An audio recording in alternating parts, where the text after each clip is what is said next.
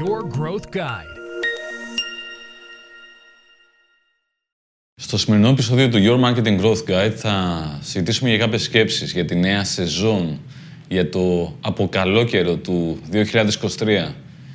Η αλήθεια είναι ότι σκεφτόμουν να μιλήσουμε σε αυτό το επεισόδιο για πράγματα πάρα πολύ θετικά, αλλά η αλήθεια είναι ότι όλα αυτά τα γεγονότα που έχουν συμβεί το τελευταίο διάστημα, με τις πυρκαγιές, με τις πλημμύρες και άλλα όμορφα που συμβαίνουν στη χώρα μας, είναι λίγο δύσκολο να κάνουμε στραβά μάτια και να μιλήσουμε για το digital marketing και τις νέες εξελίξεις στην τεχνητή νοημοσύνη και όλα αυτά. Είναι σίγουρα πράγματα τα οποία οφείλουμε να τα έχουμε στην επίγνωσή μας και να σκεφτόμαστε ως άνθρωποι που δουλεύουμε στις επιχειρήσεις, που έχουμε επιχειρήσεις, πώς μπορούμε να συνδράμουμε σε όλο αυτό, πώς μπορούμε να επηρεάσουμε την πραγματικότητα που βιώνουμε.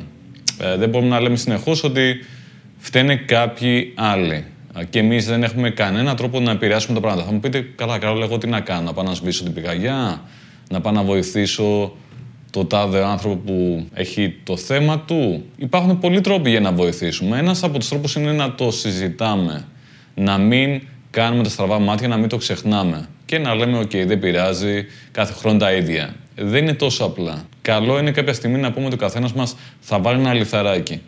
Και από την πλευρά των επιχειρήσεων ένα τέτοιο λιθαράκι είναι π.χ.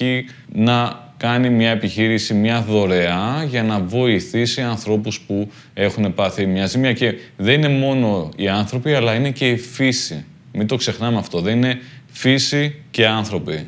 Είμαστε μέρος της φύσης.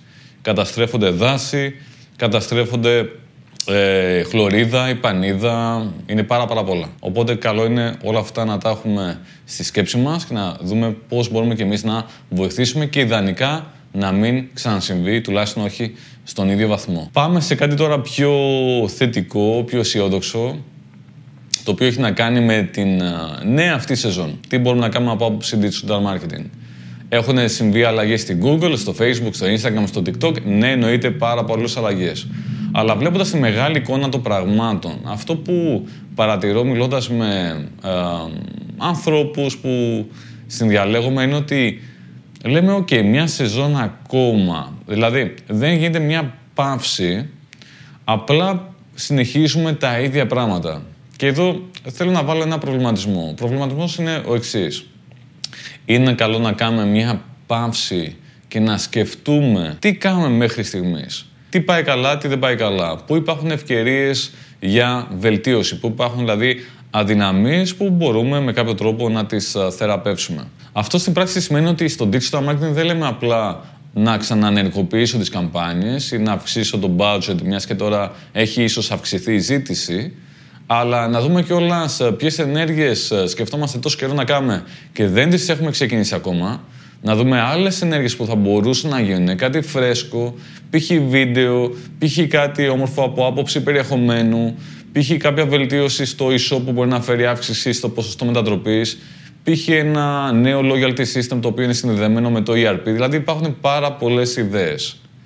Προτείνω λοιπόν σε αυτό το νέο reset με τη νέα σεζόν να σκεφτούμε τι άλλο θα μπορούσε να γίνει για βελτίωση.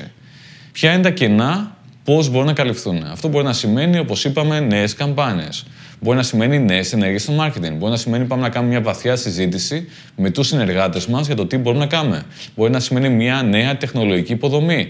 Μπορεί να σημαίνει πρόσληψη νέων ατόμων. Μπορεί να σημαίνει εκπαίδευση των υφιστάμενων στελεχών. Είναι δηλαδή πάρα πολλά.